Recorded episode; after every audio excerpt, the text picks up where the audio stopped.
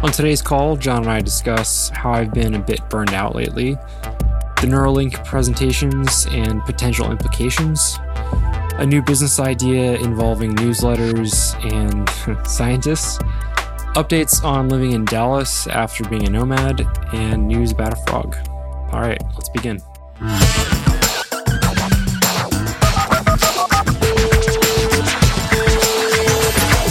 Hello. Hey, John. Hello, Marshall. Oh, I've already messed it up. Hey, Marshall. Hey. Behind the scenes, we just, I messed up the audio recording about 30 seconds into this, so we're starting over.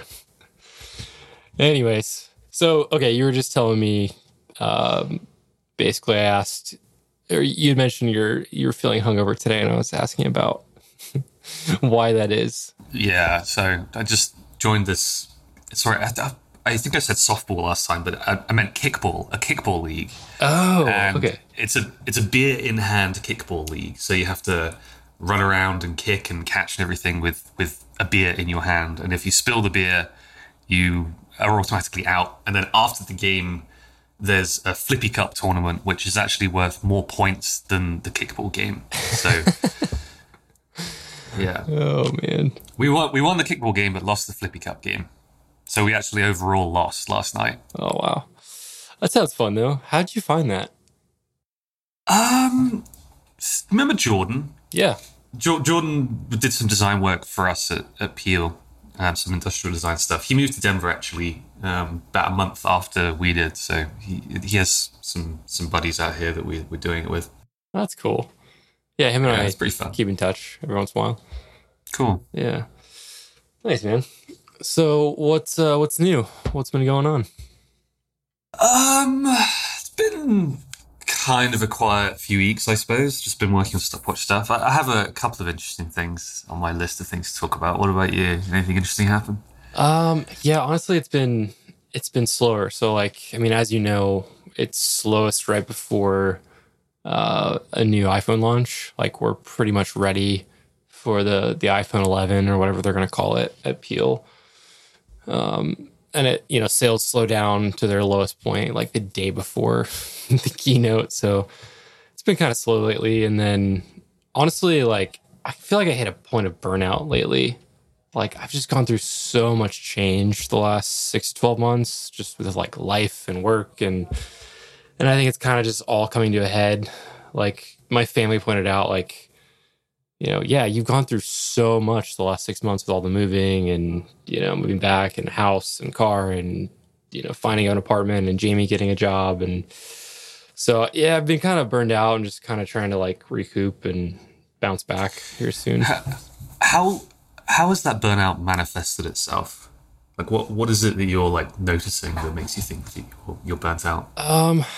Definitely just not as two things for sure. Definitely not as productive and definitely not as creative. I just kind of feel I'm used to feeling a certain way and being able to have different ideas and think through things. And I just feel there's something missing there of how I normally am able to operate, I guess. So yeah. And then just kind of, I don't know, just overall, tired and just don't have that fire in my belly kind of feeling and just right. Get up for the day and just ready to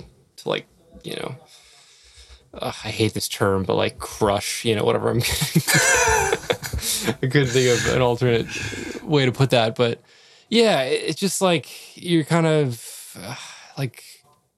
I don't know. It's just kind of, I just don't feel myself. Yeah. Just tired and lack of creativity. Yeah. How long have you felt that way?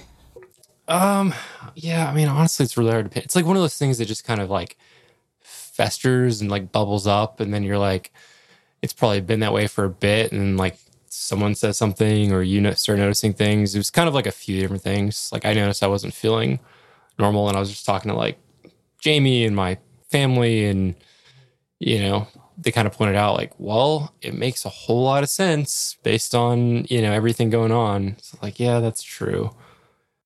What are you going to do or do you have any plans to try and get out of the funk that you're in, get out of the burnout, work past it? I guess just kind of just recognizing that it's there and that it makes sense that I'm feeling this way. Yeah. You know, like, I think a lot of times you're just like, oh, why am I feeling this way? And then someone's like, well, duh, like this, and that. And like, yeah, that makes sense. So that, honestly, just like someone pointing it out has been a big relief. And I think it'll just be time. Just like, you know, somewhat taking it easy. Yeah. Is my hope anyway. I'm kind of in the thick of it right now. I wish I'm like talking about this on the other side and there's a happy, you know, oh yeah, I did this and now everything's wonderful. But yeah, I think it'll just be time. Yeah, makes sense. Yeah. Well, keep me in the loop with how that progresses. If you do anything that seems to really help, let me know. Yeah. I'll go see a guru or something and tell you about that. Good idea. So sort of related, I cancelled that personal trainer app that I was using. I remember mentioning I would update you if I ever cancelled it. I cancelled it. So why is that? It was just one of those. So just a quick reminder, it was this personal trainer app, cost $150 a month. You get an actual person who like gives you a plan and you can talk to over, you know, SMS or through their messaging app or whatever. It was cool. I liked it as a service, but I just felt like after a while I wasn't really getting $150 worth of service every month. Like the you know, I got a pretty good sense for like, all right, this is getting used to this workout now. Like, sort of got a good sense for how things got ramped up, you know, in terms of like, okay, you do this weight for this amount of time and then like slowly ramp it up. I just feel like I could kind of do it by myself now. So still planning on sort of sticking to the schedule that she helped me create, but yeah, cancelled the $150 a month service. I've got to think that they probably have a problem with retention, or maybe not problem with retention, but retention is probably something that they struggle with, I would think, just because it does feel like one of those things that people do get diminishing returns on. It was really helpful getting the ball rolling with it and getting me into the habit and holding me accountable like right at the beginning. Yeah. But after a while it was just like, I could do this now, you know, I don't think I need to pay $150 a month. So did you kind of just like write down, you know, like the workouts that they had you doing, like it was pretty much just that week after week with like a little bit of check-in? Yeah. So the workouts would vary, but I mean, it's not anything super profound, you know, like you could just sort of go around the gym, sort of use different machines, focus on different areas. Like it's not that hard to do that, really. Right. So now, yeah, I didn't write anything down, but I just kind of got into the habit of doing that workout or similar workouts. And I just feel like I can do it by myself now. Yeah. Yeah, it's funny. Fitness is so funny in that there's so many different like programs and all these things, but like the fundamentals of it is all the same. It's just like go to the gym, right, lift heavy weights if you want to gain muscle, or do a lot of cardio if you want to, like, you know, lose some fat. And that's like the first principles of like being healthy, and then eating healthy. Don't eat terrible food. Right. Yeah, it's funny, isn't it? It's funny how simple it is, yet there's like this huge industry of things and services and people who just like help you do those, you know, two simple things. Yeah. Yeah, like, and it's, you know, everybody's got these workout programs and their own, you know, they'll slap their name on it, so-and-so's workout program, and like, you know, they have all these results, which I fully believe, you know, it's like, Jim lost 80 pounds, but it's like, it's because Jim started working out, you know, not because Becky's workout program specifically. Yeah. Dude, this reminds me, actually, I had this idea. This is kind of like a joke idea, but I think it would actually maybe work. So it's an idea for a company. It's a two-sided marketplace that connects fat people who are just like very overweight and sort of looking to become less fat, become healthy, basically. Yep. It connects those to you know, health company type services that are looking for fat people to, you know, use as a case study. So don't you think that would work? Like, as a fat person, I'd totally be down to just like a little bit of extra, you know, motivation if they pay me like $1,000 to like get super thin over like 6 months or something like that and be the face of some company. I'd love to do that. So like basically the Jared Subway thing on like a smaller scale for like other people, where it's like, here's a guy, I'm willing to work out. Yeah. But I want to be paid for it, and I want to be your poster boy. Just pay me $1,000. Exactly. Exactly. Yeah. I honestly, yeah. Niche, but for sure, yeah. Yeah. That's really funny. So, something to think about. Beautiful. Is this in your list of business ideas that you've got in Notion? It is in my list of business ideas, yeah. Awesome. I like listing ones like those because, like, the ridiculous ideas that have, like, a sort of kernel of truth, I find very satisfying. Like, I like ideas like that will sort of, like, get a laugh, but also, like, like that might actually work. Yeah. I like those kind of ideas. You may borrow from that in the future for something totally unrelated. Right. But yeah, that's cool. How big is that list, by the way? Just like all your various business ideas. It's over 100. Wow. Yeah, I was thinking about starting like a YouTube series where I just like talk about each one. That'd be cool. Because it's really. Like basically, I'm not really going to do any of them. I mean, I might do like a very small number of them, like throughout my lifetime or whatever. But most of them, I just would like to exist. Yeah. So I feel like in terms of like, it'd be very easy for me to like create that kind of content. It's just like I could already just sit down and talk about every single one of them at length without doing any kind of prep work, you know. And I think it would be interesting. Like even if the idea, like the actual idea that I'm pitching, isn't something that someone wants to run with, I think there's usually some kind of something interesting there that could be applied to different things. Yeah. I don't know. That's cool. Might do it. Well, there's another idea you can add to your list. John's YouTube channel of business ideas. Yeah. I would watch that, though. That's interesting. Cool. Yeah. It's actually, there's another one I'm going to pitch you today, but there's something I want to talk about before. So, okay. Did you see the Elon Musk Neuralink presentation a couple of weeks ago? So I I mean, I didn't watch the whole thing. I clicked play. I watched their little like stock video footage intro thing, and then Musk comes on stage. He's like talking about it, and I probably turned it off after 5 minutes. Yeah, it was over my head, and I think I had to get into something else. So fair enough. Not totally. Any comments or any sort of thoughts about after watching the short part of the presentation that you did watch? I don't know enough about it to speak like from an opinionated point, but like the concept is kind of crazy. Like, right. I think you know way more about it than I do, but yeah, I don't know if that's true, honestly, but it's definitely a space I'm very interested in, very excited about, just as like a consumer, you know. And my takeaway from the whole thing was just like, okay, this is insane.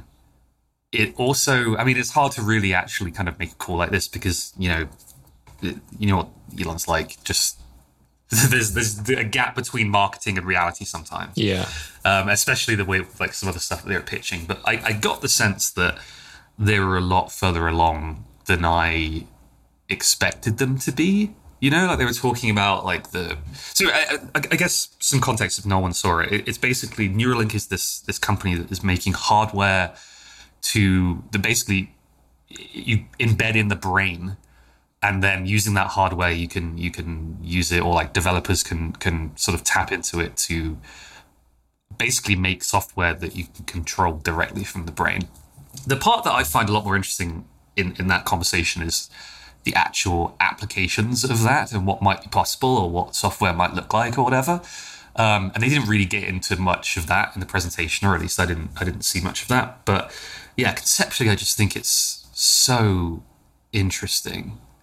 You know, the idea of interfacing with technology, the idea of like being able to, you know, like intercept what your eyes see and create like a true sort of immersive virtual world. Yeah. You know, like conceptually, I think that's inevitable. And I also think it's just going to change everything. As soon as that becomes indistinguishable from reality, then everything changes, you know.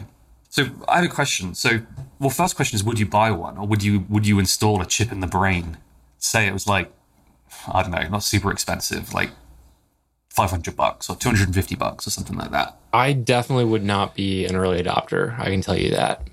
Like something like that. Technology, I'm so down to be like one of the first people to buy one, but something like that, can go. Like, how early would you be comfortable being?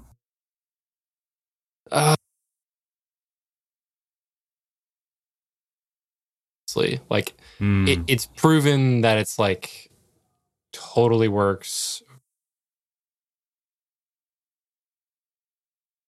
That, yeah, I don't know. I can give you some generalities, but yeah, the tricky part with that is I feel like you're not really gonna know like the long-term effects of something like that until, you know, it's been in someone's brain for like 80 years. Mm-hmm. You know, it's kind of the same thing with like mobile phones. Like, I don't think we really know how like the potential implications of being around, you know, that for a whole lifetime. I don't know. It's interesting. So anyway, how do you feel about it? It's the same question. I mean, I agree with your general sentiment that I don't think I'd want to be sort of, you know, V 0.5 or like a beta version of this thing. It's like, it's literally in your brain, you know, it's like, but some of the stuff that it was saying in the presentation made me, well, it was weird actually. Like I part of me was like, wow, this is like incredible. This is like, you know, a lot less crazy than I thought it would be in terms of like the surgery to get it in there, like how big the incision had to be, like all this sort of thing. Yeah. So part of me was like, damn, this is really impressive. But the other part of me was just like crunched up in a ball, just thinking like, oh, I don't want this thing like going through my skull. Like this just sounds horrible, like conceptually, you know.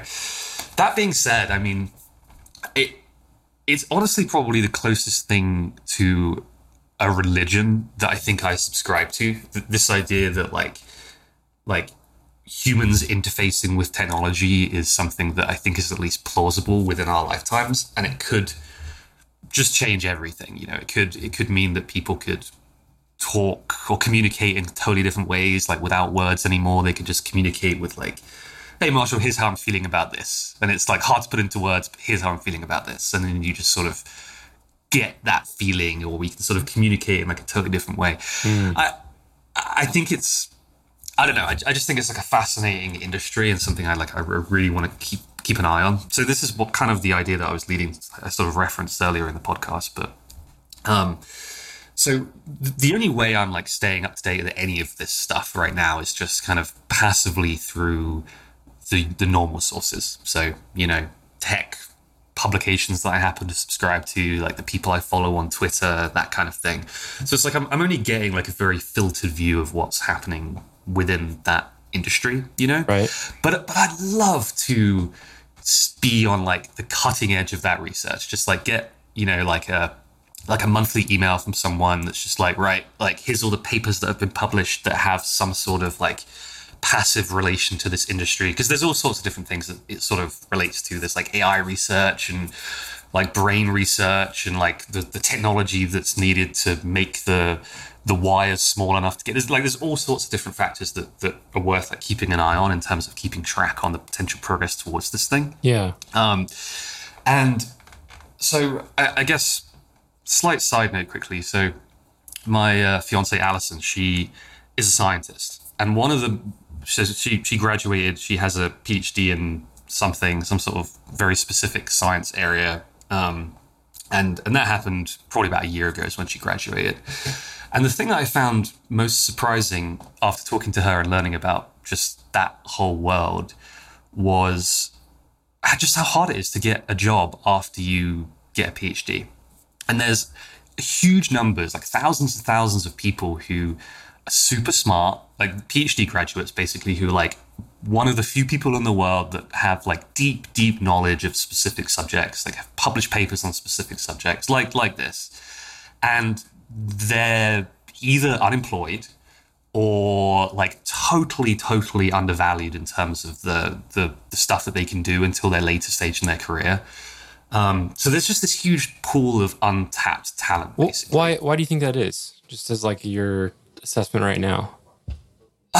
It's complicated. And I mean, a lot of this is speculation, and I don't really have a deep understanding of all this stuff, but sure. I think so There's two different ways you can go if you have a PhD. You can stay in the academic field, and the academic field is basically, like, it's very hard to make money in the academic field. And it's also like, so you sort of become a well-known breakout scientist if you make some discovery, right? Or like publish papers that lead towards some sort of like big discovery.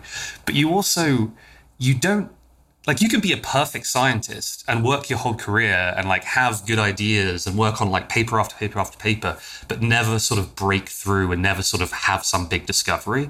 Like, she's telling me that one of her projects that she worked on for like over a year, like the only sort of actionable thing that she got out of it was just like, yep, this hypothesis was wrong, you know, and that was a year's worth of work basically. Yeah. So it's just like very hard in that environment to, like, the economics of it just make it tricky to sort of make much money. Also, well, isn't it also very, very like grant based inside exactly. of academics? And yeah, that's like exactly. I was just getting it's like high end begging almost, right? Exactly. And you know, the labs are incentivized to just like squeeze all of their lab technicians and everything as much as possible, because they're, you know, from their perspective, if they're running some experiment that is based on some hypothesis that doesn't turn out to be true, they've blown, you know, hundreds of thousands of dollars to figure this out, and then they have to go back to the people who invested that money and basically try and frame it in a way that's like, yeah, like, we spent this money, we were kind of wrong about this, but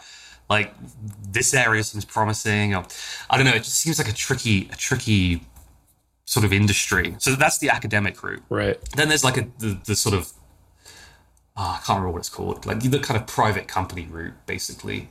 And I think it's a bit easier to make money in that scenario, but it's also people are looking for, you know, more experience. I don't know. The side effect, though, is there's definitely a huge pool of untapped talent of people who have PhDs but aren't getting paid very much or just aren't working, basically. Yeah. So... the idea, so I'm kind of helping ever since I started. I don't know, it's just always been kind of like a fun project to try and come up with some sort of, more as like a thought experiment, like some, help Allison start some kind of business or service or something that would be beneficial based on the experience that she has and the knowledge that she has. Yeah, I do the same thing with Jamie. Yeah, it's so fun, isn't it? I just like doing it as like a little thought experiment. Yeah. But this is kind of where we've landed on something that I think she's going to try and pursue just sort of tentatively. So the idea would be, you know, those newsletters that we have. So the Glimpse one, where it sends you monthly insights based on Google Trends and other sort of factors. So it shows you like things that are growing but haven't necessarily broken through into the mainstream yet. Yeah. Or I think you mentioned one last week, the Hustle one, which sounds like kind of a similar thing. Yeah, trends. I think it's very similar, but more editorial over it. Got it. Yeah, same idea. So my plan is to, through Allison's new service, which doesn't exist yet, my plan is to spend $150 a month that I was paying my personal trainer. And basically, she's going to find like a research scientist with a PhD who just graduated, like who's published papers in like fields that pertain to this sort of like your Neuralink-esque industry. So basically just the intersection of like AI and brain and uploading consciousness to a computer, like that whole concept. Like there's a lot that's sort of wrapped up in that, but that kind of area of research. Yeah. This person's then going to just like spend a few hours a week or a few hours a month, just like they're already sort of passively doing this because this is the area of research they're already working in. So it's just going to be like spending a few hours a month, keeping an eye on relevant published papers, relevant published materials, like rewording them in a way that sort of pertains to me that I would like understand, and like framing them in ways that will make sense to me. And then just like writing me like a monthly email of just like, the cutting edge of what's going on in this space. That's cool. And I think it's going to be, I mean, it remains to be seen, we haven't done this yet, but I'm just really looking forward to like being able to sort of put myself in a position where I actually do know some stuff about this, or at least enough. I mean, I don't think I'll have like deep knowledge of any of this stuff, but I will at least have a sense of like, okay, yeah, like I think we're about 10 years off from this actually being something that people are using, or, you know, like, oh, there was this new sort of crazy software thing that was just developed, which makes this new thing possible, or whatever. I'm really looking forward to being in that position. The other nice thing is, unlike these two services that I just mentioned, Glimpse and The Hustle, because that's like an email that's going to many people, this is just going to you. So if there's a sort of something in the email that sounds particularly interesting, or an area of research that you read about that you want to sort of dive a bit deeper into, you can just reply to the email, and then the researcher will sort of spend a bit more time on that next week. So the sort of model for this sort of company service that she's sort of toying around with will basically be, if there are people like me or you or businesses that want to sort of dive deeper into an area of research, or just be like the first in the loop on any sort of new technological advancement or anything like that, you could create or sort of sign up to have your own newsletter, monthly newsletter, that's tailored specifically to the areas of research that you want them to be tailored to. And they're written by someone with like deep knowledge in that industry. And it's just basically trying to like utilize this huge untapped pool of talent that's just sort of sitting around not doing anything. So if anyone's interested in that, I guess maybe the best thing to do would be DM me on Twitter, and I'll give you an intro to her, and then she can sort of connect the dots and help create a newsletter for you. But yeah, I think it'll be an interesting experiment. So like a personalized Cliff Notes for like cutting edge academic, you know, topics. Like, yes. Okay. Got it. Exactly. Interesting. You know, I just thought of, have you heard of Wait But Why? Is it a podcast? Sounds familiar. He might have a podcast. I know it is the website. I could see this as a podcast as well, but I think it's like one guy. I honestly, there's probably people listening to this that know way more about this because it's super popular. I think it's two guys actually, but yeah, they write like crazy long form posts breaking down into like just layman terms of complex topics. Like he just released, I think, like one of his longest pieces about Neuralink. And they'll draw like little stick figure illustrations trying to like explain things. Yeah, you should check out the Neuralink one. But they've done it on a ton of different stuff. Definitely a lot of like Elon Musk level ideas, but I think simpler things as well. But yeah. When you were talking about Neuralink, I thought of Allison because I literally remember reading this article and like, well, maybe it was in their video, but there's basically like a rat with a USB-C stick sticking out of his forehead, and I, you know, thought of Mouse Boy and Allison and all of the lab rats that she had to deal with, and yeah, man. That like so I remember, this is going back a little bit, so take what I'm about to say with a pinch of salt, but I remember reading about this experiment that has been done. This is a thing that exists in the world that we live in, and they've basically made rats that you can control with a remote control. So it's almost like a little remote control car, but the car is actually a rat, a living rat that's alive with stuff in his brain, and then like you push forward, you go left, you go right or whatever, and the rat just does it. The thing that's also interesting is, like, the rat is still a rat, right? The rat still has its own thoughts and feelings and emotions or whatever. And apparently what's happening in the rat's head is the rat's being like, oh, I'd like to go over there. And it goes over there. Like, it's not like fighting against it. It, like, tricks the rat into thinking it wants to do that, which is just kind of a horrifying thought, right? Yeah. Like, imagine if that's something that, you know, you can make the jump from rat to human. Imagine that. Imagine being like some sort of... Well, the thing that's so scary is you don't realize that you're being coerced. You're like, oh, I'll just, you know, do this. I'll do this. I'll do this. And it's like, you think you're having those ideas, but you're not. Yeah. That's a scary concept. Again, really crazy. That's like the topic of sci-fi. Like Inception is basically a movie about that in a way. Right. Like influencing people's deepest thoughts and getting them to change course. Oh, that's so weird. Yeah, that's crazy to think about. I'm like Googling this, and it's funny because like a bunch of remote control rat pranks are coming up, but then I finally found like something about the study. Okay. Yeah. Dude, this is probably a side, well, it definitely is a side note, but did you ever see that guy who, he made a drone out of his cat? No. Does that ring a bell? No. So I'm not sure if this is one of those stories that, like, either this guy was just like taking the piss or he's just like fucking lunatic. Basically, his cat, his beloved cat, it died. Then he got it taxidermied, which is already like a little bit weird. But he got it taxidermied, basically like, imagine a cat with its arms stretched out in every direction, like doing a star jump. Imagine that. And now imagine that like each cat limb has like a drone, like blade on it. Blade on it. And then imagine it flying around.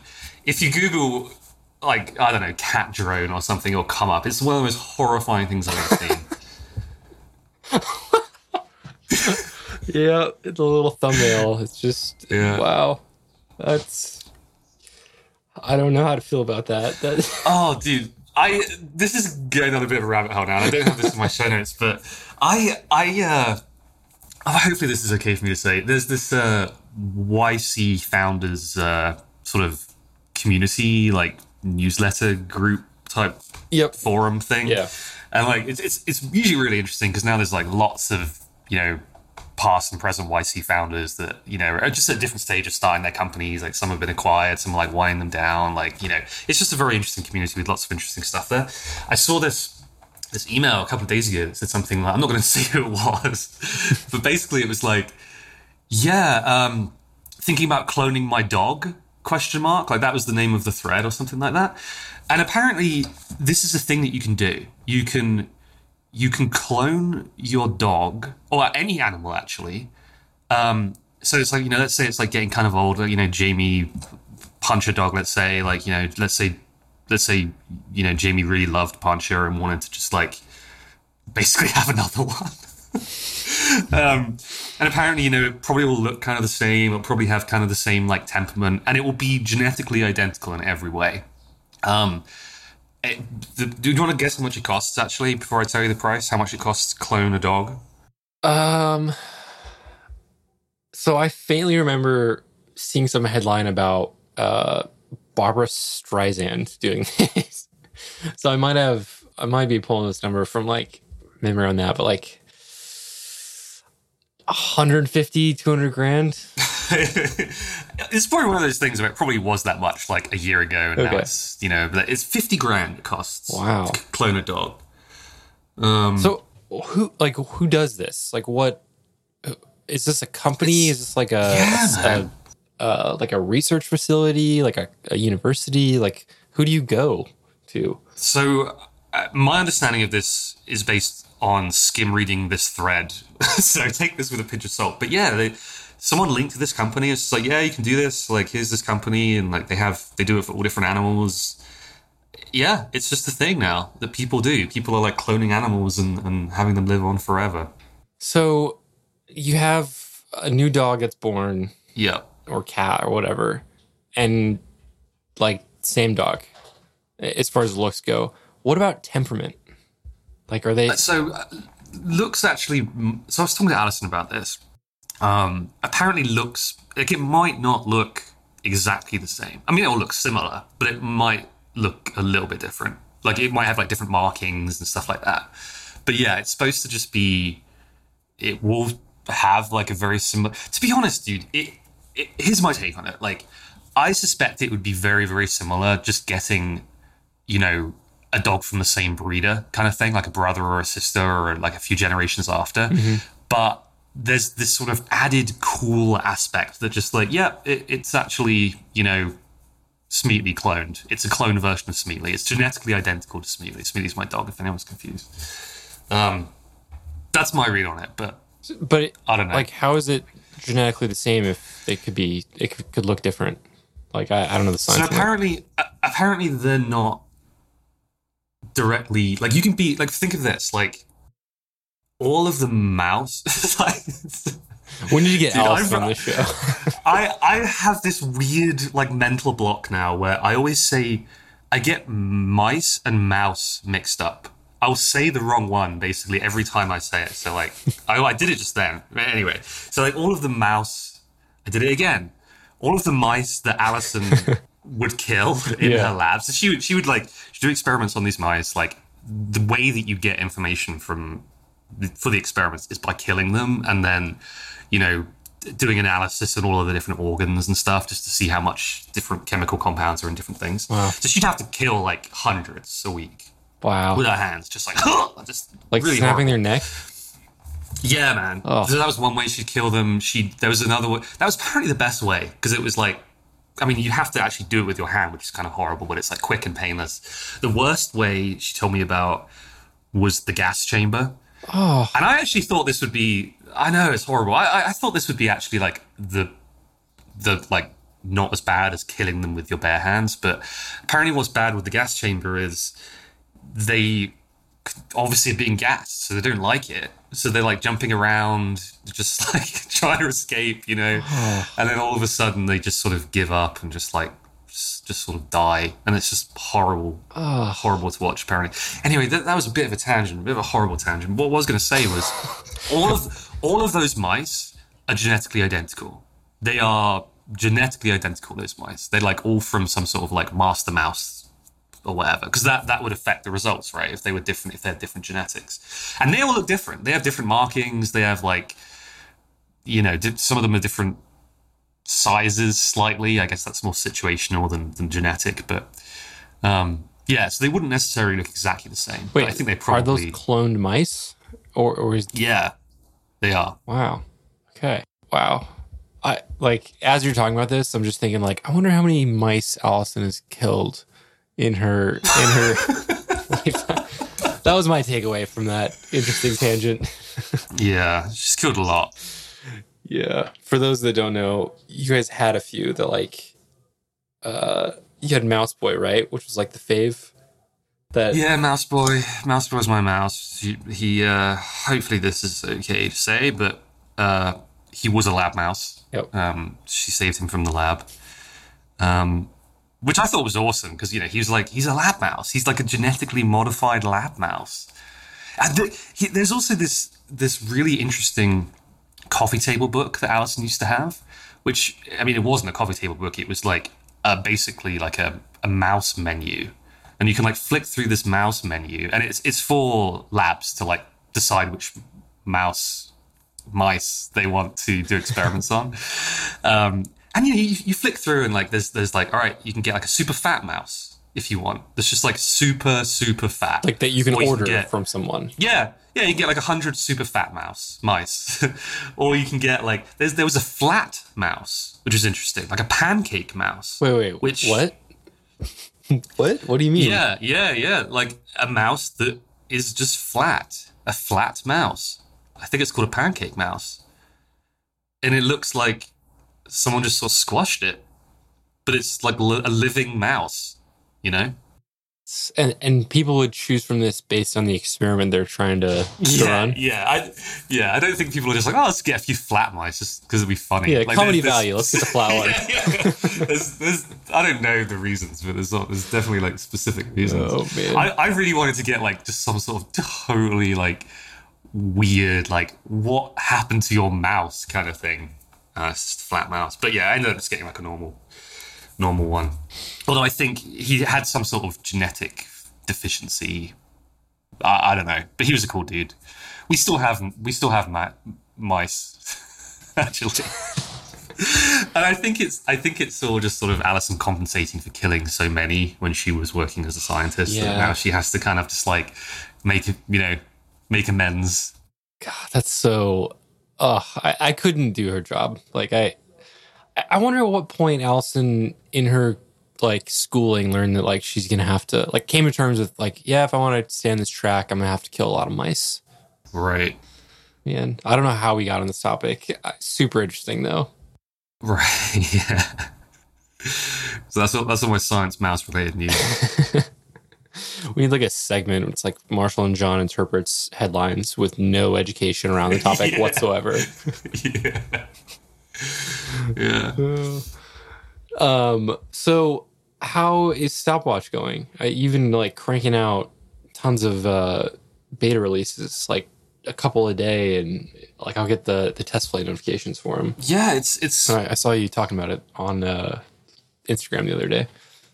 Yeah, it's going well. It's at the point now where it's interesting. Like there's this. I think I've talked about this before, but there's this sort of fine line you have to walk between getting people on early so you can like get feedback and talk to people and see what works, see what doesn't work, but also like not onboarding people when the app is just like a janky mess that, you know, it's very not a nice experience. Yeah.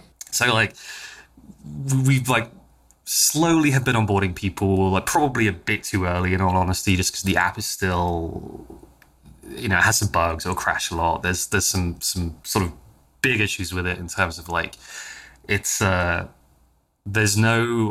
very recently have we added like notifications and a way of like actually being notified once you know, receive comments or video replies or anything like this. So it's been kind of hard to track conversations or sort of get any sort of, you know, like organic type use going just because it's been hard to follow everything. Yeah. Getting to the point now though where that is no longer an issue, and it sort of want to onboard a few more people to, you know, learn a bit more, see how people are using it, that kind of thing. I think we're probably sort of, I don't know, at least a month or two away from having the app in a place where I'm going to be like happy with it and not like ashamed to like send it to people. But I think like that's sort of a good place to be. Like I definitely rather err on the side of onboarding people a little bit too soon than a little bit too late, you know. It's been some interesting sort of design challenges we've been going through recently. So you actually touched on this a little bit last week, but you were talking about there used to be sort of like visual notches on the feed, which indicated seconds passing. Right. And we ended up taking that out just basically because of screen real estate. And it seemed like a great decision at the time because it was just like, okay, yeah, you can see this much better. It makes sense. Let's just move forward. What we found though is the way that the feed, just after looking at people, how they interact with the app when they first open it, people are just so trained to scroll in, like basically just scroll. Like people just scroll the same way in every app. Like there's a thing called a UI scroll view, which functions the same way in every app. So when you scroll, it scrolls. You're sort of expecting something to happen. Because we're sort of doing something different with scroll, and we're tying scroll directly to time. Right now, if you scroll in the same way as you do in any other app, you get this kind of weird sort of jarring experience. It's just like basically because time moves when you scroll, what happens is the thing that you're looking at just sort of shoots forward in time a little bit. And it's like, what the hell just happened kind of thing. You're not expecting it to happen unless you sort of have the context of how the app works, how you use it, that sort of thing. So basically, we're sort of trying to solve that from like a design perspective right now. So it's like, how do we sort of show the user that scrolling in Stopwatch does something different? So one thing, there's a couple of things I think we're going to do, or at least experiment. One is add those notches back, at least in some sort of subtle way. They probably won't look how they used to look, but what that does is there's actually something visual on screen then that moves when you scroll. So it's no longer, it sort of makes a bit more sense as a metaphor if there's something on the screen moving, and then when you flick that, you see that same thing flick at the speed that you flicked. If that makes sense, might be kind of a bit hard conceptually to get your head around. Another thing that we're going to probably do is, do you remember when you set an alarm in the iOS clock app? Do you remember that subtle sort of vibration that you feel when you're setting the time on those scroll wheels? Does that ring any bells? Yeah. It's like a little haptic feeling. Exactly. So I think we're going to implement something like that. So only when you're actually scrolling, so that when your finger is on the screen, to make it feel like a heavier action and something different is happening when you're scrolling in Stopwatch versus a different app. I think every second there's going to just be this very subtle sort of like haptic feedback that makes it sort of feel like you're ticking over a second, if that makes sense. Mm-hmm. As you scroll, like if I let go and just let time happen and it tick, will my phone still do the haptic thing, or only when I drag my fingers? Just when your finger's dragging on the screen. Got it. Well, I was just going to ask, that makes sense, like having some more like feedback as people are doing it. But what about just in the onboarding? Have you guys talked about having some little like UI thing that explains how it works before you dive in and start seeing content? Yeah, there's definitely going to be some sort of onboarding that we're basically planning to do that last. Mm-hmm. Like just because things keep changing, like things, I mean, not dramatically, but yeah, in terms of like how things look, or you want to show the actual UI. Exactly. So there will definitely be an onboarding step. But right now, whilst we're onboarding people, like I want people, like, I mean, I personally, any onboarding I would just skip through, you know. I think a lot of people just either do that or aren't really paying attention or have that stuff going on. So I think it needs to be, whatever onboarding we have, it still needs to be like a super intuitive thing that people can just like instantly get without a whole like onboarding thing that explains everything. So that's really the goal. Yeah. And it is just like this, you know, process that you just have to go through. It's like, you know, do something, test it, see how people use it, see if it works. Yeah. Because it's funny, like it's almost like having like a really old car that only you know how to drive. There's like a knack to driving it, and you can drive it, it's fine, but you have to like hold the clutch in a specific position and like, you know, all this sort of stuff. It feels like that. Like I can control the app now perfectly, but watching other people scroll through time and use it is kind of painful, honestly. So yeah, it's kind of what we're focusing on at the moment. But it's going well. That's cool. Yeah. No, it's interesting though. Like it's explaining something.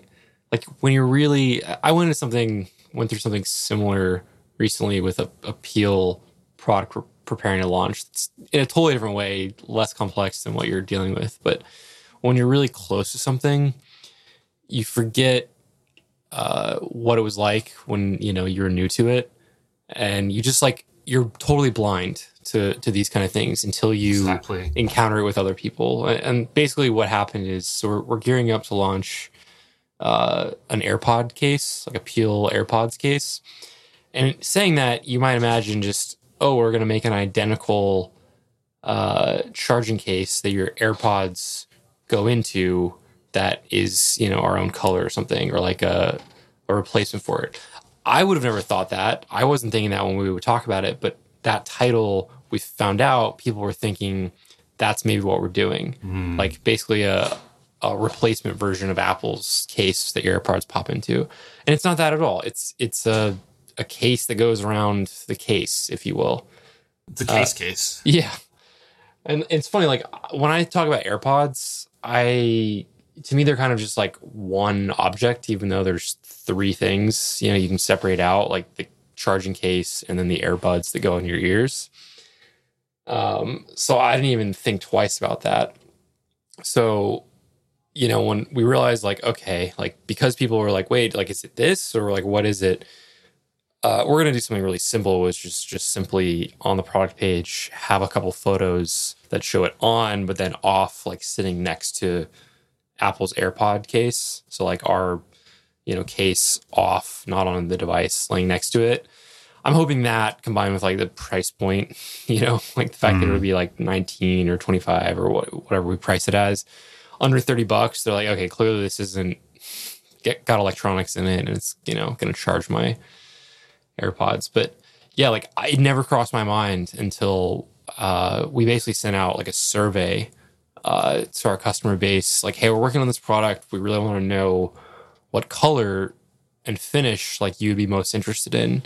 And we gave them three options. One was matte black, jet black, or like a glossy black finish, and then a the same in white. And I was surprised that everyone chose, not everyone, but like 65, 70% of people chose matte black. So that was interesting. But then the responses basically asking that question, like, wait, what is this? Is this a case, or is this like a charging, you know, to replace the Apple one? We're like, oh, that's interesting. I suppose. What is the? Is it called a case right now? The AirPod case. Does Apple call that thing that charges the AirPods an AirPod case? I believe so. Yeah, I think okay. Let me see on their website, because they offer, you can buy the charging case now. Like if you have Gen 1, you can just buy the charging one. Yeah. No, that is a really good example of just being so close to something. It seems so obvious to you because you're working on it. It's your idea. And then, yeah, you say that same thing to someone else, and they're like, "Oh, that's not quite what I expected." Yeah, that's exactly what Apple calls it. So you can buy AirPods, which is basically Gen 1 with a charging case. Then you can buy AirPods with wireless charging case, and then now you can separately buy the wireless charging case for AirPods. So we'll have also a little description under the product title and stuff that explains, this is a case for Apple's AirPods case. Yeah. Hopefully we can word it well, but yeah. Cool, man. Well, do you have anything else you want to talk through? I have just one quick thing. So, do you remember the frog, Marshall? Yeah.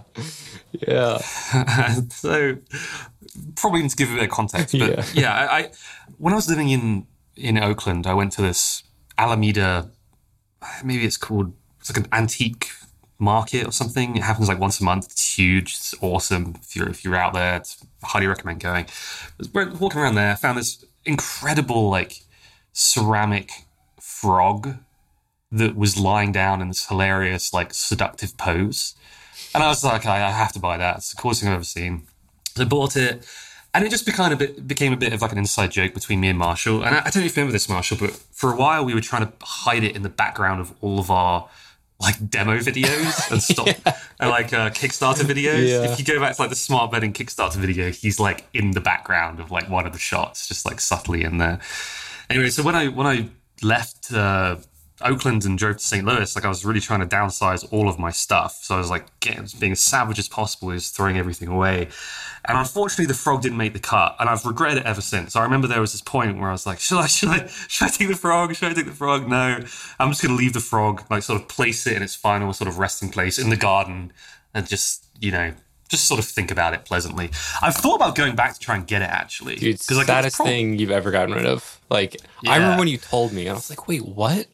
Surely you could have fit him in that car. Yeah, yeah, definitely. Anyway, well, the good news is I periodically just look for him online just to see if I could find, the exact same frog in the exact same pose. But I get the sense it's just, it's not some sort of mass-produced thing, or at least if it is, it's it was a very small run of them. I don't think there's a huge market for seductively posed ceramic frogs. Anyway, I found him. Wait, really? I found him. Wait, back in the Oakland garden, or you found? Oh no! I found it. I found an identical version online for sale. Wow! So what's interesting is, I said, I left him in the garden in Oakland, and the version I found, it basically just looks like an identical version of what I left in the garden, just a bit more sort of weathered.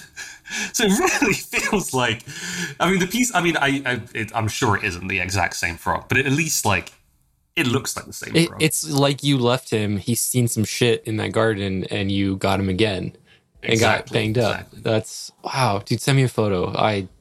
Do you have it? Did you buy it? I bought it on Etsy, but it hasn't been delivered yet. So I'll definitely send you a pic as soon as it arrives. Oh, this is wonderful news. I thought you'd like that. Did you just have an open search going for a long time? Dude, walk me through how you... This is more interesting.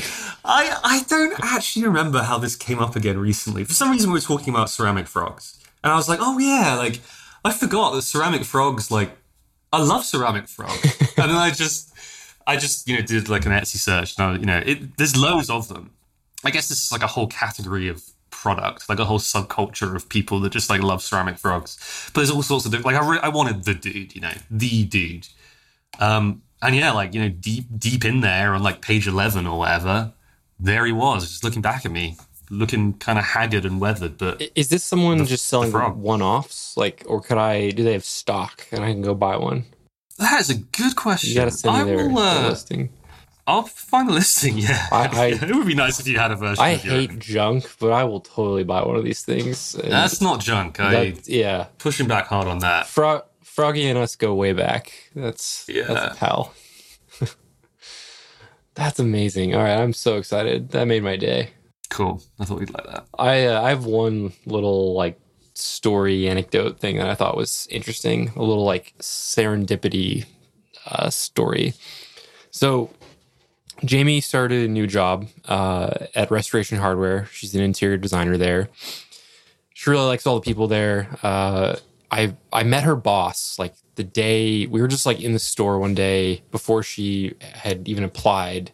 We were looking around, and the woman that would eventually be her boss, I guess somehow it came up that Jamie's an interior designer. Long story short, it was we're hiring. We're looking for an interior designer. And that's basically how she got the job, went through their interview process, all that. So, that was 2 or 3 months ago. And she's been working there. She loves it. I think I was just tweeting about something about Texas real estate the other day. I just saw this insane house. It was $350,000. And I just tweeted out the Zillow listing. Texas real estate's incredible. Look at this place. And I think from that, this guy replied to it that just happened to be in Frisco, Texas. I was yeah, man, Frisco's great. You can get a ton of house here. And that was kind of that. Maybe I liked it. Maybe I said something back. But that same guy shot me a DM the other day asking about if we do, I think if he was asking if we do iPad cases at Peel. And I guess I replied. And then he's dude, my wife, happened to see me open this message and was oh, I know Marshall. And so long story short, then he says that I look at his photo and I totally recognize Jamie's boss in his photo and it's his wife. Oh, weird. Isn't that crazy? Such a small world. Dallas is a big place. Wow. Yeah. And so, I think we haven't actually met up yet, but I think we're all going to grab dinner sometime this weekend. Oh, cool. But he seems to have be into startups and he's working on something. I just thought it was such an interesting serendipity of all the people that you could interact with. I just thought that was so interesting. Yeah, that's wild. Yeah. How is everything going in Dallas? How is it adjusting from traveling around to living in one place? I have another story around that question. I grew up here, for people that don't know. I lived in DFW, Dallas area, suburbs, until I was 18, 19, and then moved away, lived in St. Louis for so many years, lived in Canada for a bit, in Chile, and then, was in St. Louis for a long time, and then met my wife. We decided that Dallas would be a good place to kind of, quote unquote, settle down and move down here. All my family's here.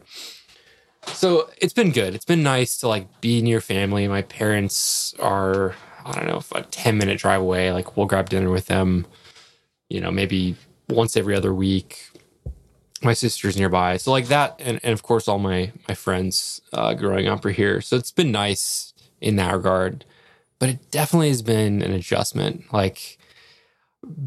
Basically, the other day, I happened to make this comment to Jamie of St. Louis, you just can't get as nice of a house as you can here for the same amount of money. Even though St. Louis is a very affordable city, and so is Dallas. And I was kind of referring to price and floor plan styles. And she was like, oh, I wonder if that's actually true. I'm going to open up Zillow. And the first house she sees is basically our dream house for the right amount of money. Something I've never seen in St. Louis before. Mm. Built on the side of a hill, in trees, beautiful inside, beautiful outside. And it basically took us down this 24-hour path of considering going back to St. Louis. Because I think we were both that day feeling pretty homesick, missing the nature side of St. Louis. Dallas, it's very flat. Everything's new, which is great, but you also miss out on that character of mom and pop restaurants and the uniqueness of, every place is different.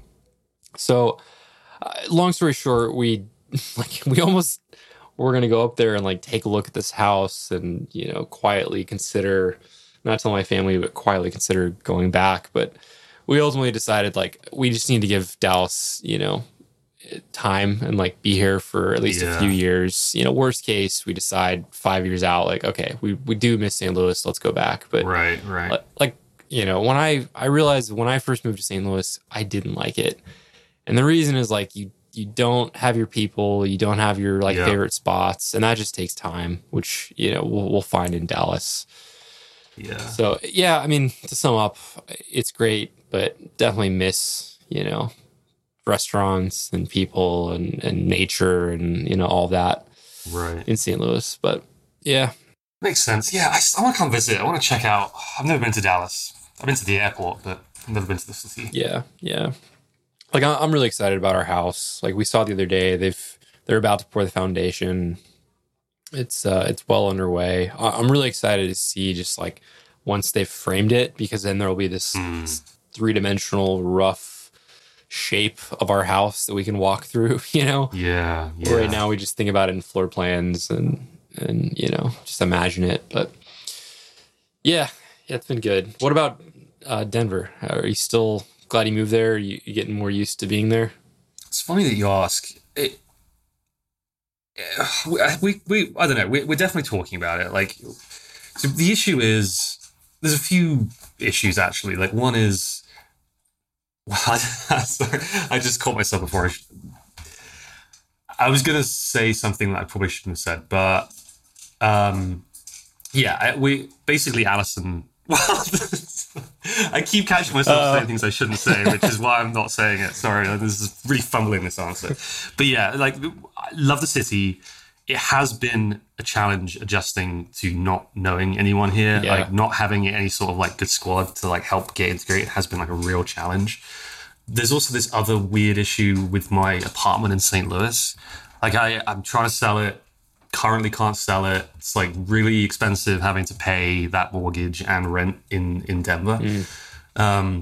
So I don't know. We're at least talking about the possibility of potentially moving somewhere else. Wow. But I don't know. It's still very, very early stages. I don't know what will happen or when it will happen or if it will happen. Should I not ask any more questions recording this, or can I ask like what where you guys would be and like what places you're considering and kind of why? It's still kind of TBD. Honestly, the other sort of part that factors into this is Stopwatch. What happens with Stopwatch? Mm-hmm. You know, there's a chance that it might make sense for me and Simon. Like, we've been fully remote this whole time, and it definitely has been working. But you know, things might change. Simon just left San Francisco actually, or he's in the process of leaving San Francisco. He moved to New York. Wow. There's a few places that would be really good for Allison's career, like science-related stuff. I don't know. There's just a lot of kind of moving parts that factor in. Yeah. Like the same sort of dynamic with you two. Like, it would be nice to be close to Allison's family if we ever want to have kids, just as sort of like a, you know, free childcare kind of thing. So yeah, it's still kind of up in the air, but it's definitely a conversation that we're having. Denver is awesome though. I would be so happy if we had our St. Louis squad in Denver. That would be perfect. I think I'd be just, yeah, it'd be the perfect place. Yeah. But. Yeah, I've definitely missed, like, remote stuff is awesome, but I miss just like the day-to-day, like hanging out with people that I was working with and bouncing ideas off there in person. Like, there's definitely a trade-off that I don't know if people talk about enough with remote work. Right. How's the WeWork working out for you? Pretty good. I haven't met really... Actually, I met one guy that recognized me from walking around our apartment complex that's down the street. But yeah, I mean, I mostly just come here to like be out of the house and just have a separate place to go to. It's definitely not a social aspect for me. It's just like heads down, I'll put on headphones, you know. Yeah. Kind of leave me alone vibe and just focus on it. But... no, I mean, I'm here right now, actually. Jamie doesn't have to go into work today until later, where normally, like, during the day, I could If I wanted, I could just record this at home, make it easier. But I'm sitting in a phone booth at WeWork right now. Oh, okay, cool. Yeah, just to make sure the audio is good. Hopefully, there wasn't too much background noise. Are you working at home a lot? Like, I know you were tweeting out. Actually, I think you sent me some photo, and I was like, okay, you're clearly sending me this from your home office. It was like during the day. Yeah, I still work. Are you working there mostly? Still working from home. Sat in the kitchen right now. Oh, you're in the kitchen? I thought you had like a formal home office area. I have a it's like a second bedroom basically. Yeah. I like working downstairs. Honestly, it's just a bit more spacious down here. I don't know. Doors open. Yeah. It's like really nice outside. Yeah. Honestly, with our house, like, yeah, I'm excited for our house and everything, but I'm so excited to have like a home office again and like get a wide desk that I can just leave everything at and have my monitor and just like a formal setup. Like I'm always on a laptop. It's like, you know, I start my day, I set up a little area, and then when I'm done, I tear it all down and put it away kind of thing. And I'm looking forward to that, just like leaving it there, some permanent stuff. Yeah. That sounds nice. Cool. Well, should we end it there? Yeah, that's all I have. Another cool. All right. Well, I'll talk to you later. See you later, Marshall. Bye. See ya. Bye. Hey, this is Marshall jumping in after we recorded this. I'm really sorry if this section skips around a bit. Unfortunately, there was an audio recording glitch that we didn't really know about until after the fact. So this may meander a bit and slightly not make sense, as some bits recorded and there was some cutouts. Hopefully this won't ever happen again. Sorry.